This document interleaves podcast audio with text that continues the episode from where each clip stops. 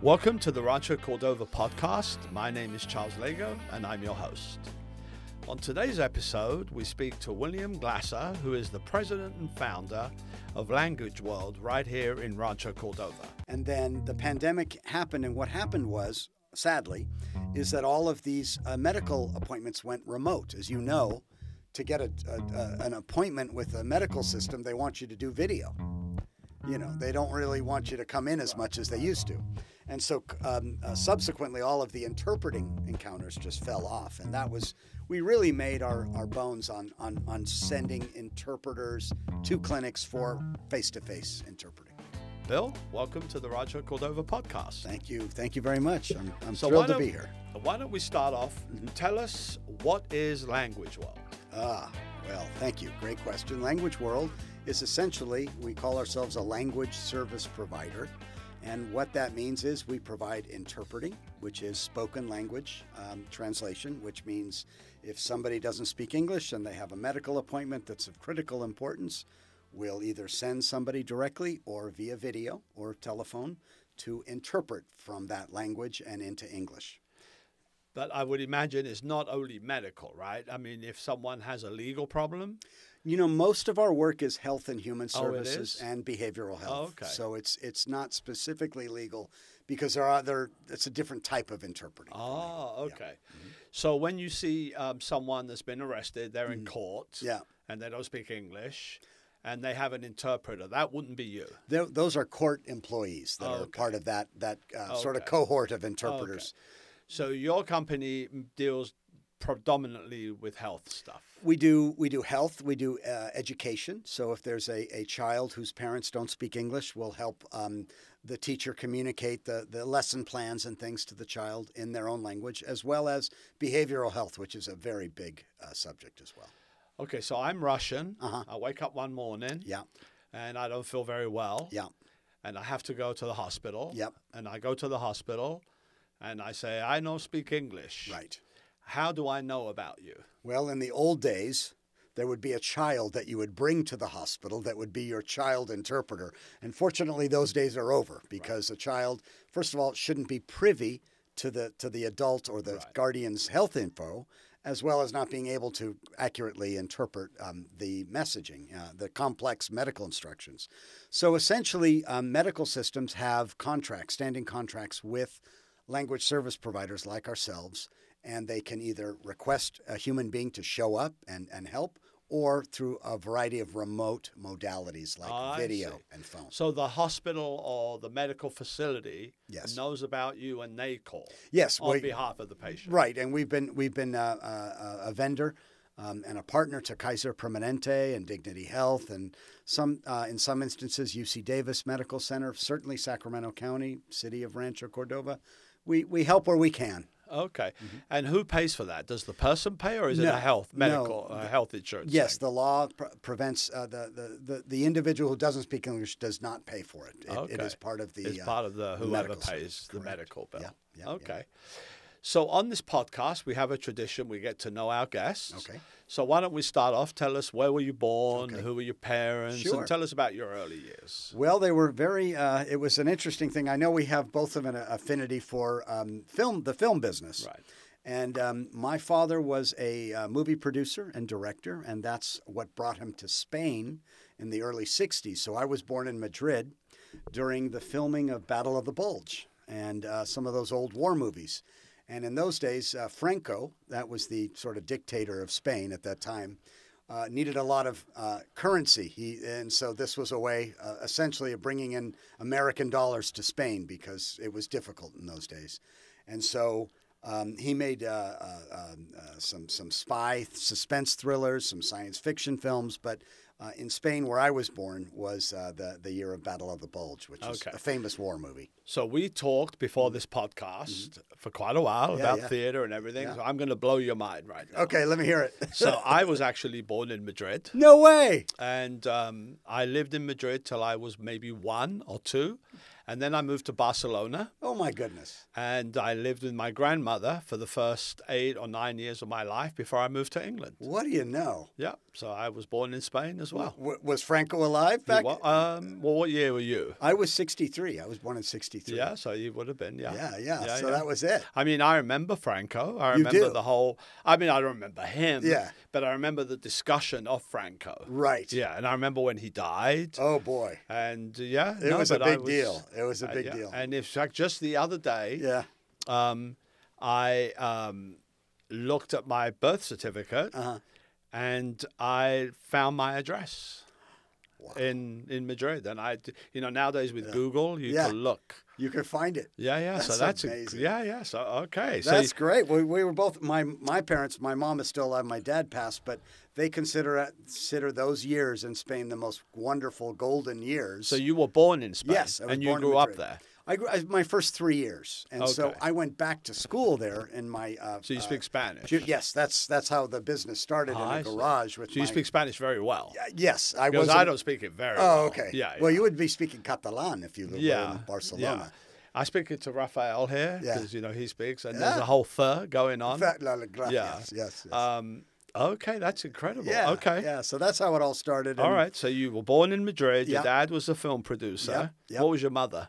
She well, she she wanted to be an actor, and she is a great actor, um, but she just kept having children, so it's hard that we have. There's five of us, two Right. sets of twins and me, so Right. she was so Two busy. sets of twins. yeah, yeah, Wow, two sets, and I was okay. the single birth, and. Okay. Uh, w- you know, in Spain, back in those days, we, we had a cook and a driver and a nanny, and I mean, it was all it was the old. it So was- your dad being a film producer, Mm-hmm. was he like an acclaimed film producer? Well, he worked with a fellow by the name of Philip Jordan, who was pretty famous doing uh, El Cid Okay. and uh, something, some of- some sort of days over to the big epic yeah, yeah, Panavision. yeah. I remember El Cid. Yeah, El Cid's you know the Charlton Heston stuff, and right. and so Philip Jordan was his boss, and my dad, his reputation was when films went over budget, he was the hatchet man. He Right. would be brought in, and Right.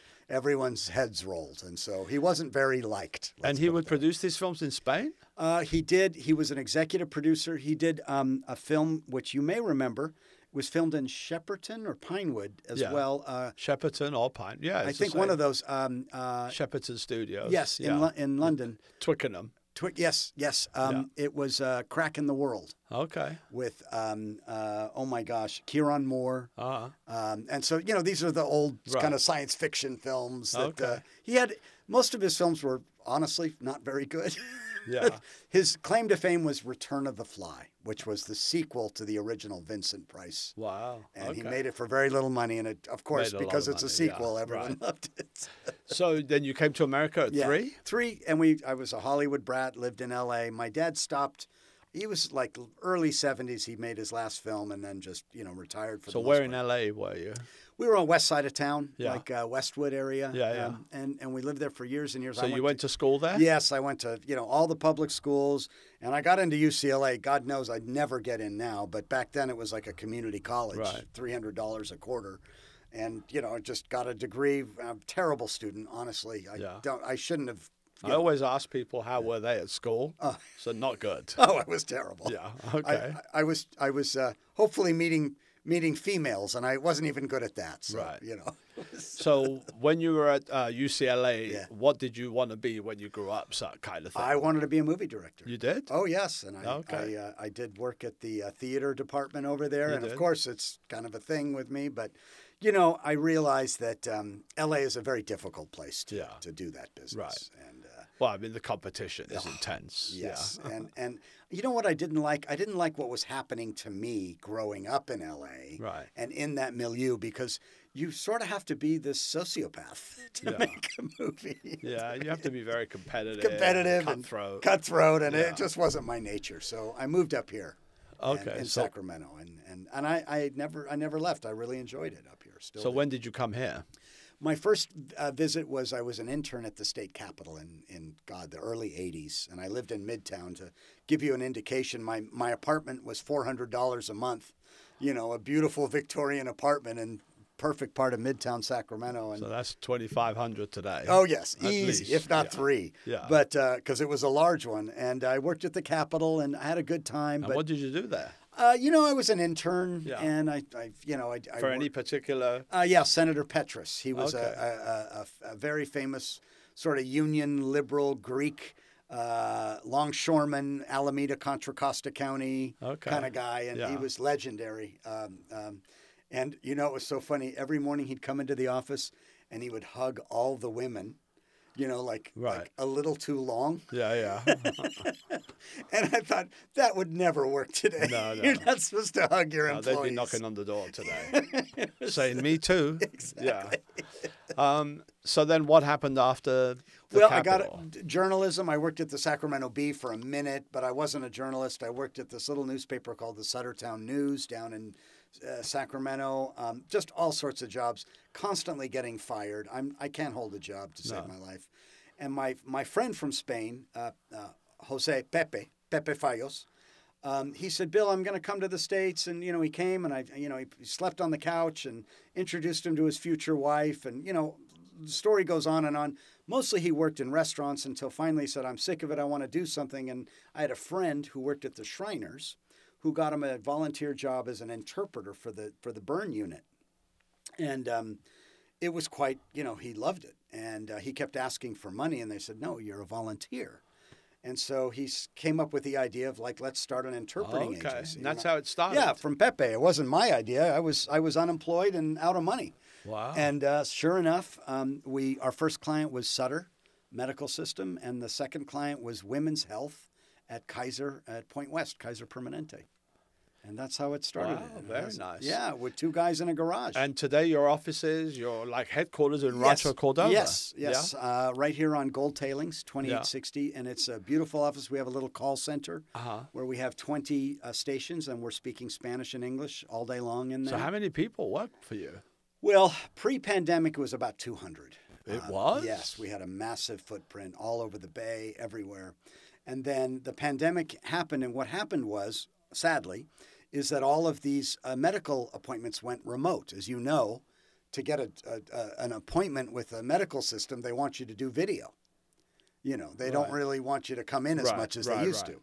And so um, uh, subsequently, all of the interpreting encounters just fell off. And that was, we really made our, our bones on, on, on sending interpreters to clinics for Right. face to face interpreting. And that's that's declined now. Oh my gosh. even it's- today. It's all video, it's It all is? remote. Yeah. On, I, I mean, I'm a person to person, you know, guy. I've, I never wanted to start an agency that did things remotely because you get much better quality Right. of interchange, right? So if I go, so I'm back to my Russia. I'm the Russian guy again, Yeah. and I go back to to Sutter. Yeah. And I need an interpreter. So instead of someone coming, Yeah. they're going to put me in front of a screen. 99 times out of 100. Oh, Okay. Absolutely. But how does that affect your business though? Because they It's is it been less sig- money? Oh yes, it's been significant. The problem is when you're a medical, so the people that purchase these services, they're always cost conscious, and so you find the smallest dollar. And these multinational language companies, and some of them are, you know, make three, four, five hundred million dollars a year. They offshore. They send uh, because it's all remote. You can be a, a Peruvian, a Panamanian, I a see. Costa Rican, I and see. you know, in Mexico, six, seven thousand dollars a year is an excellent salary. Right, right. That barely pays for a month in California So your competition quadrupled or more. overnight, and we Yeah. Ah, became a commodity, I see. which was very complicated. so what is the business today? Well, we're we fortunately we have a, a, a, a, a wonderful relationship with something called the Healthcare Interpreting Network, which is a U.S. based um, network of um, top flight interpreters. We are the only private company that is supplying Spanish to that um, network, but they are um, interpreters who are employees at major hospitals all over the country in Chicago, Texas, uh, California, all over. All the UC co- all the UC medical systems are a part of this network, and so we, we get paid to provide Spanish on that network, I see. as well as we have a, a partner that provides um, other languages. Uh, remotely, so we're we're we're we're making progress. I, I So your clients, Mm-hmm. your interpreting clients, could be from anywhere in the country. yes. Mm-hmm. yes, Oh, okay. yes. So it's a national company. It's a, it's, it's, we're getting there. Yeah. b- uh, previous to COVID, uh, we were in Northern California and very happily in Northern California. You know, we had a lot because of. it was an in-person kind Yes, of thing. yes, yeah. and and we were staffing interpreters. We had um, we were at Children's Hospital Oakland and UC San Francisco and San Francisco General, we had a lot of basically staffing contracts, and so all of those evaporated, unfortunately. And then, um, so did you find the interpreters? Yes, yes, and that is so how do you do that? well, that is complicated. um, Yeah. just because you're bilingual or supposedly bilingual Right. doesn't mean you're good at this. Absolutely. you Yeah. know just so so it takes a lot of time we are one of the few agencies that does not hire contractors we only use employees and, and as such we pay for training we, we we test the language we have a mentorship program and so it's very complex and and- Because if yeah, Mm-hmm. you're translating for someone that's buying groceries, that's Yeah. one thing. correct But if you're translating for a medical thing, that's a little more complicated, right? absolutely it's their life Yeah, The- the- exactly. the, the, life is hanging on, on on a turn of a phrase or right. a word Right. you know in What Spanish. medication? Yes, uh, yes. How you take the medication? they're a great example, and it's a it's a typical one, and uh, people who know this like, oh, that one. But in in English, take once a day is spelled O N C E, but in Spanish, it's eleven, once. Oh. So, Oh. so, so you've got So to be you very might take careful. 11. Yeah, don't take eleven. Yeah. You're just supposed to take one. And uh, so there are many. There's many, many Oh, um, okay. pitfalls, if so you will. did you? So obviously you vetted the interpreters. Yes, we Did they vet- have to pass a test? Yes, they do. Absolutely. A third party um, uh, validated assessment that, you know, hey, let's have a Spanish conversation. Sorry, you're, you've got to know how to say kidney stones Right. Right. and, and gallbladder and um, oncology. And, you know, my God, the vocabulary is overwhelming. wow. And not only Spanish, but uh, t- uh, we support 12 languages locally. So Okay. Korean and Vietnamese, Ukrainian, Hmong, Spanish. Your company. Yeah. Yeah. Okay. So we have we have um, employees and we have openings. So if anyone's listening to this, and if you feel like you have the the chops, we'd love you to. s- uh, Which which language is in demand? Spanish always. Yeah, always, of always. course. Uh, Korean, we are in desperate need of a Korean interpreter. We'd love to to, to give them a, a good part time, maybe full time job. Uh, Hmong is another language that we need, um, and of course, Russian and Ukrainian. Now we're seeing a lot more refugees, as you can imagine, in, in town. So if someone is listening and they're uh, a Ukrainian interpreter. Mm. And they think, well, you know what? This would be a good. Is this like a full time job, or how does it work? Some jobs are full time, some jobs are, are part time, some are on demand, and Yeah, and, it's like a and- contract kind of thing. yeah, it's it's you know th- the the unique thing is is that we really need to know these people that work for us. We're not just going to say, hey, how's your Spanish? Cool, go to the kidney transplant appointment tomorrow. Well, there's a, a bit of a vetting process, Right. And it's all on our website, of course. But but we do want to train you. Um, once you have the linguistic uh, ability, then we have to turn you into a medical interpreter. So that does take some time, and and we do that. So back, I'm back me, me, Yeah. me, the Russian guy again. So I go to the to the hospital, Yeah. and they say, okay, well, that's you know, come back next week. Yeah. Is the same interpreter coming back with me? In the old days, yes. In the new days, probably not. Okay, Probably not. In the old days, we'd call it continuity of care. Right. So it's because like, for me, yeah. I think you know, medical issues can be complicated, but you know, sometimes they're a little private. oh my gosh, You don't really want people to, and that, you know, you don't want to be telling everybody your problems. So, i it, does that prove to be a challenge now that it's? yes. Or it do is- people ask they want the Well, same person? There is. I'll tell you the bigger challenge. Here's a- a bigger challenge: geriatric patients that don't hear very well. Right. Um, and I have a great little anecdote of my mom at the hospital in Los Angeles, in Santa Monica, at the UCLA hospital. A very um, intelligent woman comes in, and my mom is about to be discharged. This is a this is a reverse story, Right. and she's a nutritionist, and she's talking to my mom. And my mom's in the bed, and I'm you know you don't leave your parents alone in the in the hospital too often if you can help it. And she's like, "Hello, my name is you know uh, Natalia, and I want to tell you about what to drink and eat and home and." and you know a whole 20 minutes of, of what to eat and not to drink because my mom was having uh uh d- uh, ind- uh, uh, digestion issues so my mom turns to me after she left and she said who was that you know what did what was that about she didn't understand a word not one word Right. and I thought to myself, here's a medical system who trained this nutritionist who's making a f- big salary with all the benefits, and it's not working. It's not working in English or in Russian Right. or in Spanish or in Right. French because, you know, communication is a very, um, you know, it's a delicate process. Right. Google can't do it all. Right. You know, Wow. Okay. That's a story. Um, so you also have. Well, well, let's go back to you. So you, so you, UCLA, and then you just start this company. Well, I've had a lot of. s- eh, Let me just say, it takes a lot of failures to be a success, and so I had a lot of failures. so language order has been around how long? We started in a garage in 2000. Okay, so 23 years. Yeah, 23 years. We used to be called Spanish World Okay. because my daughter, I thought she probably thought it was like Disney World or something, Right. you know. So, but yes, it was Spanish World because we thought Spanish was the only language spoken in Sacramento. We were very wrong, and so we changed it to Language World. And then Pepe uh, went back for to Madrid in Christmas and fell in love, and that was it. He, Oh, he you- moved back you home. stayed there. Had Yeah. a so it's baby. just you now. Yeah, it's just Yeah. me, but I, it's better. It's it's hard to have partners. Okay. Yeah. And so we, um, you- when when we were preparing for this, you showed me a PSA, Yes. Yes. um, which it definitely. I mean, I was I didn't know what we were going to watch, Yeah. but the one thing I would definitely recommend anybody watch because your PSA shows a, an English speaking person Correct. trying to get medical care with people the the hospital who does not speak Not English. English.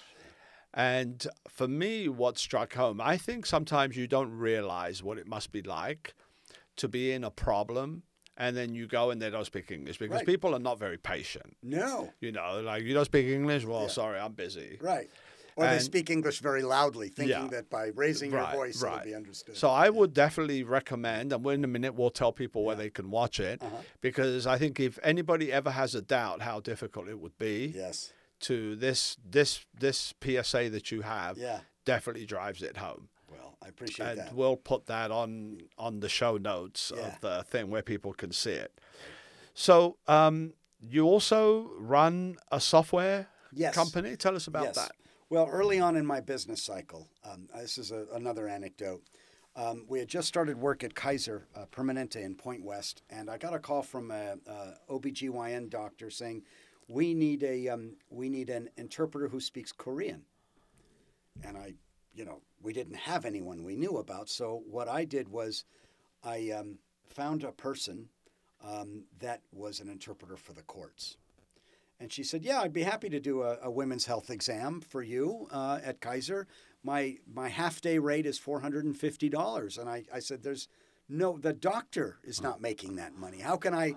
Charge Kaiser for a, Right. a pelvic exam for four hundred and fifty Right, dollars in right. Korean. That doesn't make sense. So we had to create an entire new workforce, and we had to compress the business of uh, compli um, boutique interpreting into something more general and easier to charge and pay.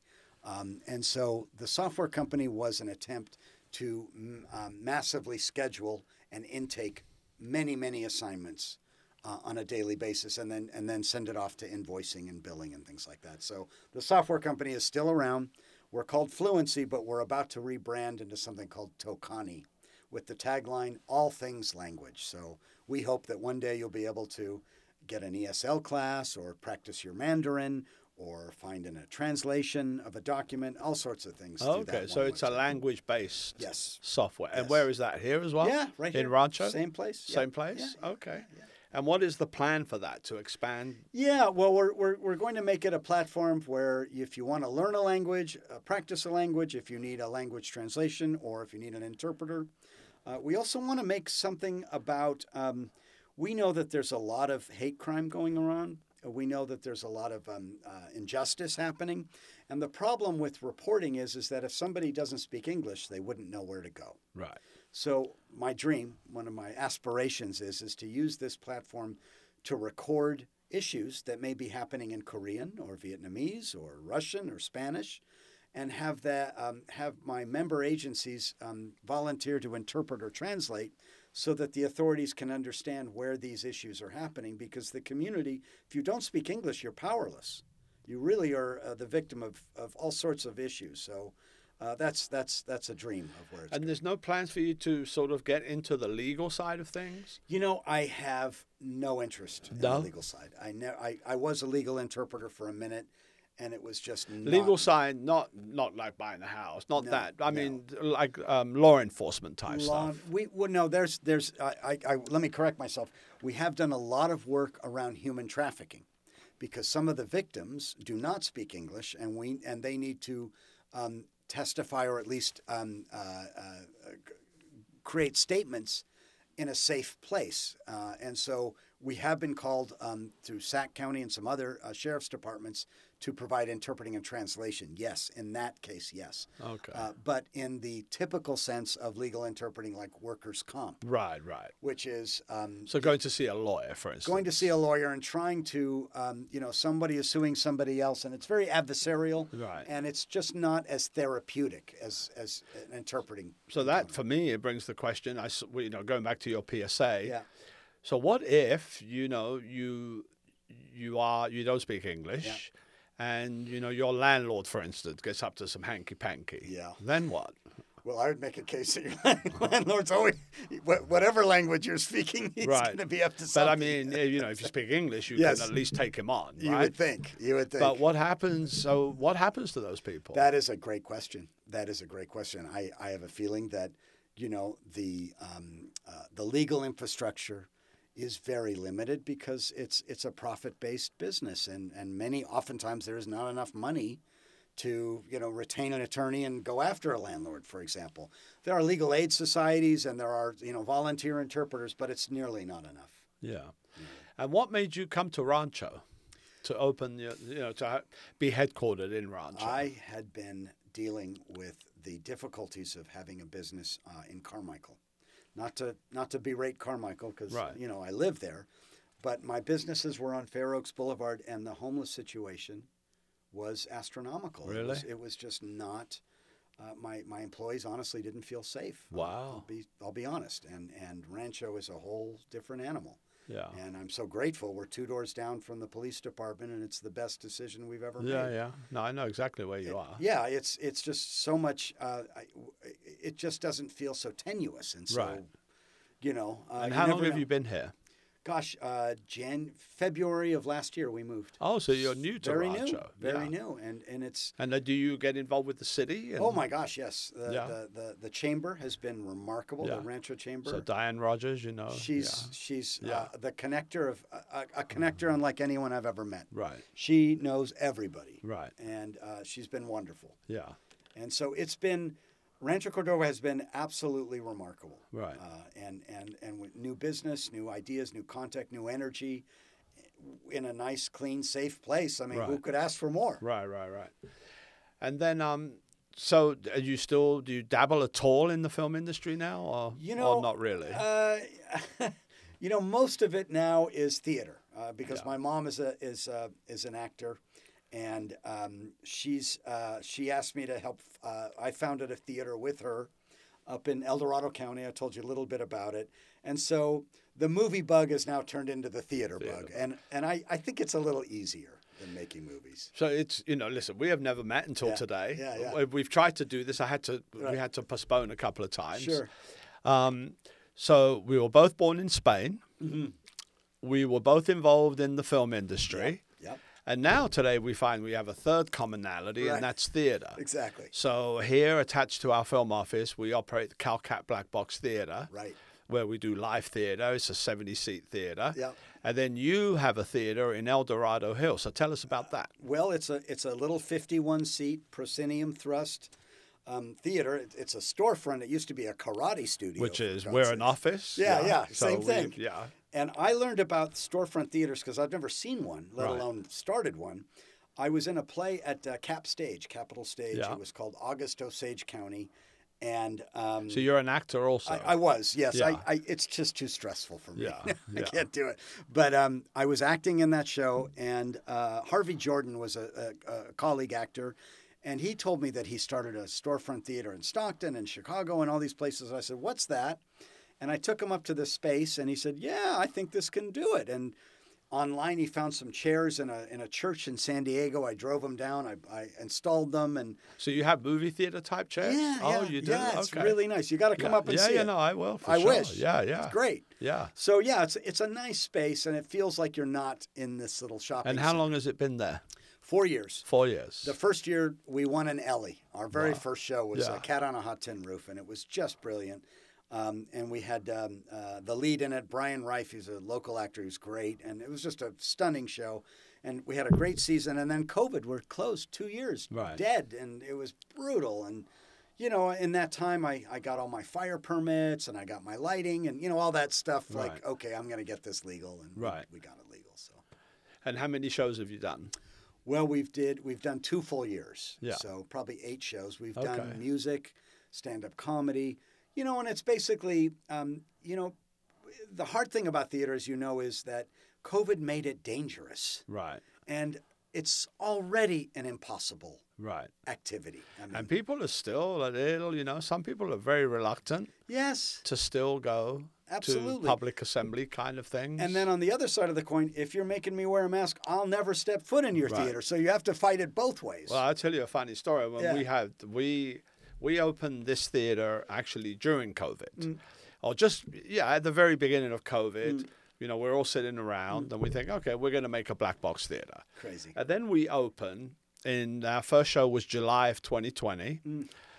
And then we had a couple of other plays. Yeah. And now, what do we do? Do we mandate masks? Yeah. Do we mandate vaccination? yeah. How'd you do, Do, it? we do nothing? yeah. So I just did a survey with other theaters and Yeah. basically copied them. Yeah. That's what I did. Okay. So, yes, you have to wear a mask Right. and you have to show proof of vaccination. That's right. Everybody else was doing it. Yes. Okay. So the anti vaxxers would Yeah. call and say, Well, if you want me to show you vaccination, I'm never coming to your theater. That's right. That's what I heard. The ones, the people who were vaccinated, Yeah. well, I am vaccinated, but the fact that you're asking me to tell you my medical history, I'm not coming to your theater. Oh my God! You So- lose, lose, Yeah, it was an impossible situation. Imp- and then you're a public health officer all of a sudden. yeah, and Um, then masks. Yeah. I'm not wearing a mask.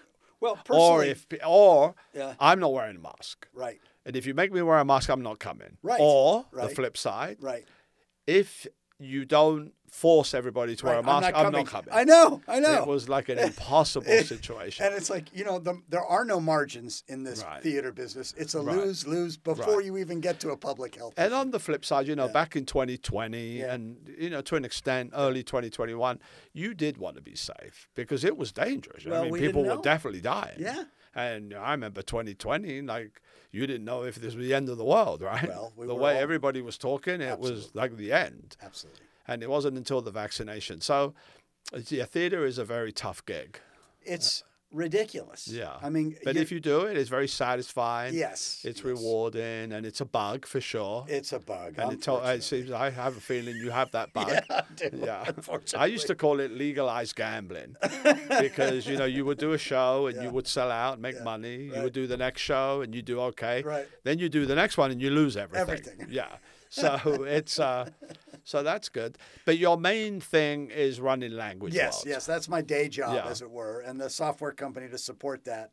And it's, um, you know, it's it's a beautiful. Uh, it, it is my passion because, you know, when I lived in Spain, I went back to Spain to live. Um, and the thing about um, the thing about language is, if if you live in a different country that is not your native language, you'll never quite know that language. You'll get very close, Right. And uh, but if in times of stress, you'll revert back to your native tongue, Right. and and so I always felt like that language was the great equalizer, and that everyone speaking the same language or at least understanding each other, there's some hope for you know Right. peace and happiness for everyone. But you know, So do you like language as a as a rule? I mean, like linguistics and I, I mean, I wouldn't say I'm like the you know the the, the intellectual guy around language, but um, language is culture, and Yeah. language is the operating system of human beings. And Google and AI and all Right, these people right, are trying right. to dance around those edges. yeah, And we do that at our own peril. We must have human beings involved in our language, Right. whether it's um, you know writing news articles. I'm reading about uh, was it Sports Illustrated that's using the AI robots to type all their news articles. Oh, really? So they don't need reporters anymore. Wow. And so you know yeah increasingly, bus- humans will be yeah, obsolete. yeah. It's soon. like what are- what are, what are our creative people going to do? Right. You know, so When you are going back to your interpreters, how I mean, you speak Spanish Yeah. Mm-hmm. very well, but how would you um, verify a Korean Yeah. speaker? How do you do that? Well, we have a whole testing regime now. There's a there's a there's a organizations and businesses that provide um, th- we call them validated assessments. And so what it is is um, to create a test isn't just you and I. How do you say um, banana split or give me a coffee or where's the bathroom or one more beer please in Spanish?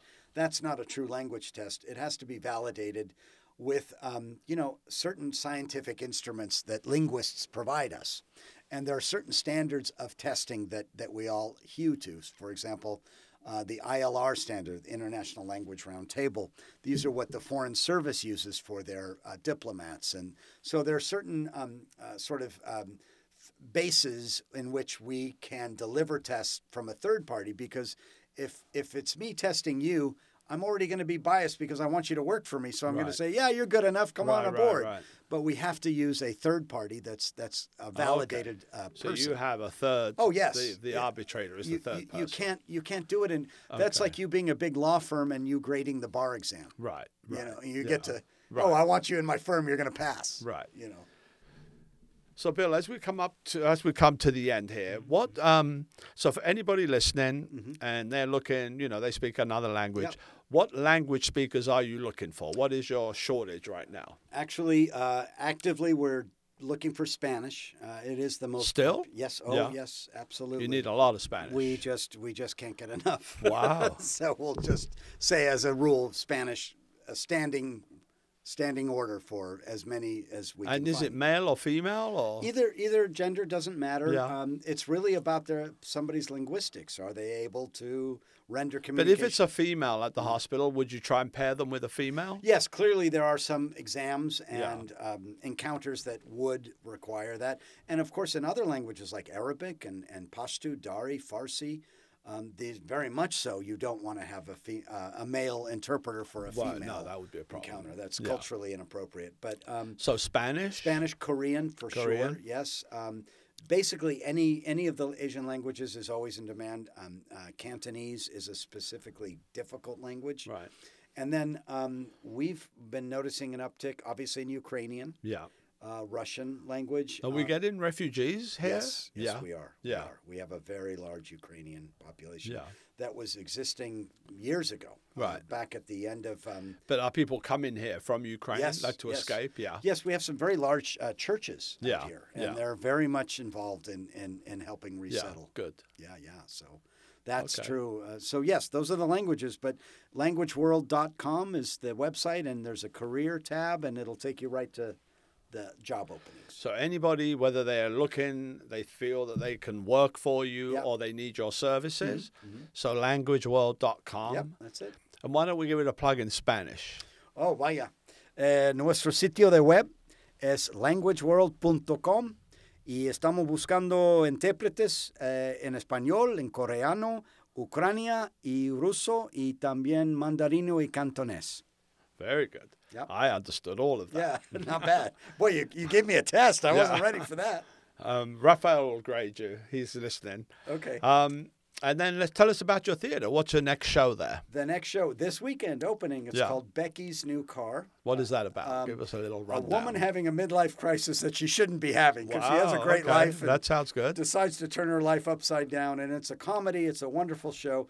Elizabeth Nunziato, who is a, um, a dear friend, is our artistic director and director. And she's got good credentials, right? well, she's a B Street uh, regular from the Yeah, old days, right. and, and she's just a remarkable human being and an amazing director. And the, and and uh, she took over Ed Claudio's old actors workshop, Right. and Ed Claudio was my teacher, and so Right. we have that in common. And And how long is that running for? uh, it's the next four weekends, Okay, uh, Saturdays so- and Sundays. So where can people find that? That's uh, the stage at Burke uh, is the uh, uh, website stage at Burke. You can do Facebook uh, Stage? Uh, I didn't catch that. at Burke. Uh, Burke is- B-U-R-K-E? Yeah, Burke is uh, it's located in a um, shopping center called Burke Junction I see. in Cameron. Park. Ah. So stage A T B U R K E. B U R K E. uh, Dot com? st- Dot com. Stage Okay. at Burke dot com. And uh, we also do uh, comedy, stand up comedy once a month, hopefully more. Uh, but we found people like to laugh. Yeah. Isn't that nice? Yeah, yeah. especially nowadays. they need to Yeah. laugh. And you're right there in El Dorado Hills. Yeah, El Dorado. Just we're just east of El Dorado um, uh, Hills and just west of the Red Hawk Casino. We're right in the middle of those two spots and right off Highway 50. It's part of the old Sam's Town. People that have been in Sacramento for years and years remember Sam's Town, which was an old roadside attraction. That's now a supermarket, unfortunately, but we're the little living shopping center Right. that's from those days. Okay. And are you active with the theater? Yeah, uh, the the actual theater there Yeah. or in general. Uh, you know, I used to act. I don't. No, no. I yeah. mean, do you oversee? Oh yes, I've yeah, got- yeah. You're a I have very. to I have to find props. Yeah. You know, uh, it took So you me- produce the show? yes, I'm Yeah, producing it. okay. You know, and I'm uh, trying to create the you know it's a nonprofit, so you have to work on the board and all right. that sort of thing. But I, I love it. I, I run the box office. We have a beer and wine license do? too, so that was wonderful. Yeah. So we're trying to you know make it work. Okay. It's a it's a party. Well, Bill, we're coming to a close here, but we always end these podcasts with a series of quick fire questions Oh, that are boy. fun. Okay. And I'm going to put you on the spot. Oh dear. So let's start off. So tell us, what is one word that best describes you? Um, uh, wow, one word. Um, fun. Fun. I hope. I, think I would agree, having met you today. we, we've spoken more off Yes. microphone than we have on microphone. right. If you could be one person for a day besides yourself, who would Hmm. it be and why? Jeez, who, living or dead? Either one. I'd like. Some people do living, some people do dead. I think I'd like to be Stanley Kubrick for a day. Yeah, that would be a good one. I would. I'd like to see what life is like in Stanley Right. Kubrick or Peter Sellers. That would be number. Peter Sellers. Maybe Peter Sellers more than you Stanley. know, I Kubrick. managed Brett Eklund. You do. I went to school with uh, Victoria. Victoria Sellers, I know her very well. I, she was in my high school. she in Los- was? Yes, in, uh, L.A. in LA. Yeah, I know you knew- Victoria. I know, because I also work with Heidi Fleisch. You Remember Heidi Oh Fleisch? yes, Heidi So Fleiss. back, Heidi Fleiss and Victoria Sellers are very good friends. That's right. And I know Victoria very well, and then I manage her mother, Britt Eklund. Britt Eklund. Yeah. What a what a wonderful. Peter Sellers, She, she was Ex-wife, amazing, yeah. beautiful woman. Yeah. No, but but uh, Victoria Sellers was a she was a character. Even Yeah, in yeah. high school, she was Right. a character. yeah, no, I'm. That's so funny. Uh, what's your biggest pet peeve? Cheap people who are cheap. Cheap? Yeah, Yeah. cheap. That's Raphael, don't go at. Why are you pointing at me? I understand it. Yeah. but but because my dad was a movie producer, Right. you know, so it's Right. like oh, but I totally understand it. he immediately pointed at me, well, I get it. and we're gonna have a word. Um, what's your favorite film of all time? Boy. Jeez, I have several because I'm a big movie. You know, buff. people, I, I have here an impossible question. When people ask me that question, I think to myself, Yeah. what a stupid question. I know. Yeah, I but know, I'm going to because- ask you a stupid Well, question. I love um, Buñuel films. Obviously, is genius. Uh, Simon of the Desert is one of my favorites. Yeah. Um, I love Doctor Strangelove, of course, um, uh, uh, which was a Kubrick film. Um, I wish I could say I love one of my dad's films, but they didn't Yeah. even come close. Right.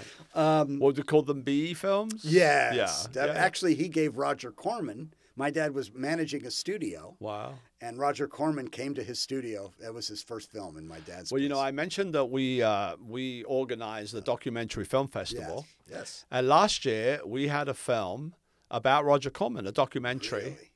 and we were very close to having him attend. Wow. He Very, is old. but he's, like old. 92. He's old. He's old. and he had attended a couple of weeks earlier. He had gone to the Palm Springs oh yeah. documentary film festival, and um, he was very close to cover. We s- we screened the film. I, I can't remember what it. Do you remember what it was called, Raphael? But it was a documentary about his films Yeah. and yeah, Well, he was the guy that could you know make magic happen uh, for nothing. You know, so Right. that was he was the most resourceful guy in Hollywood.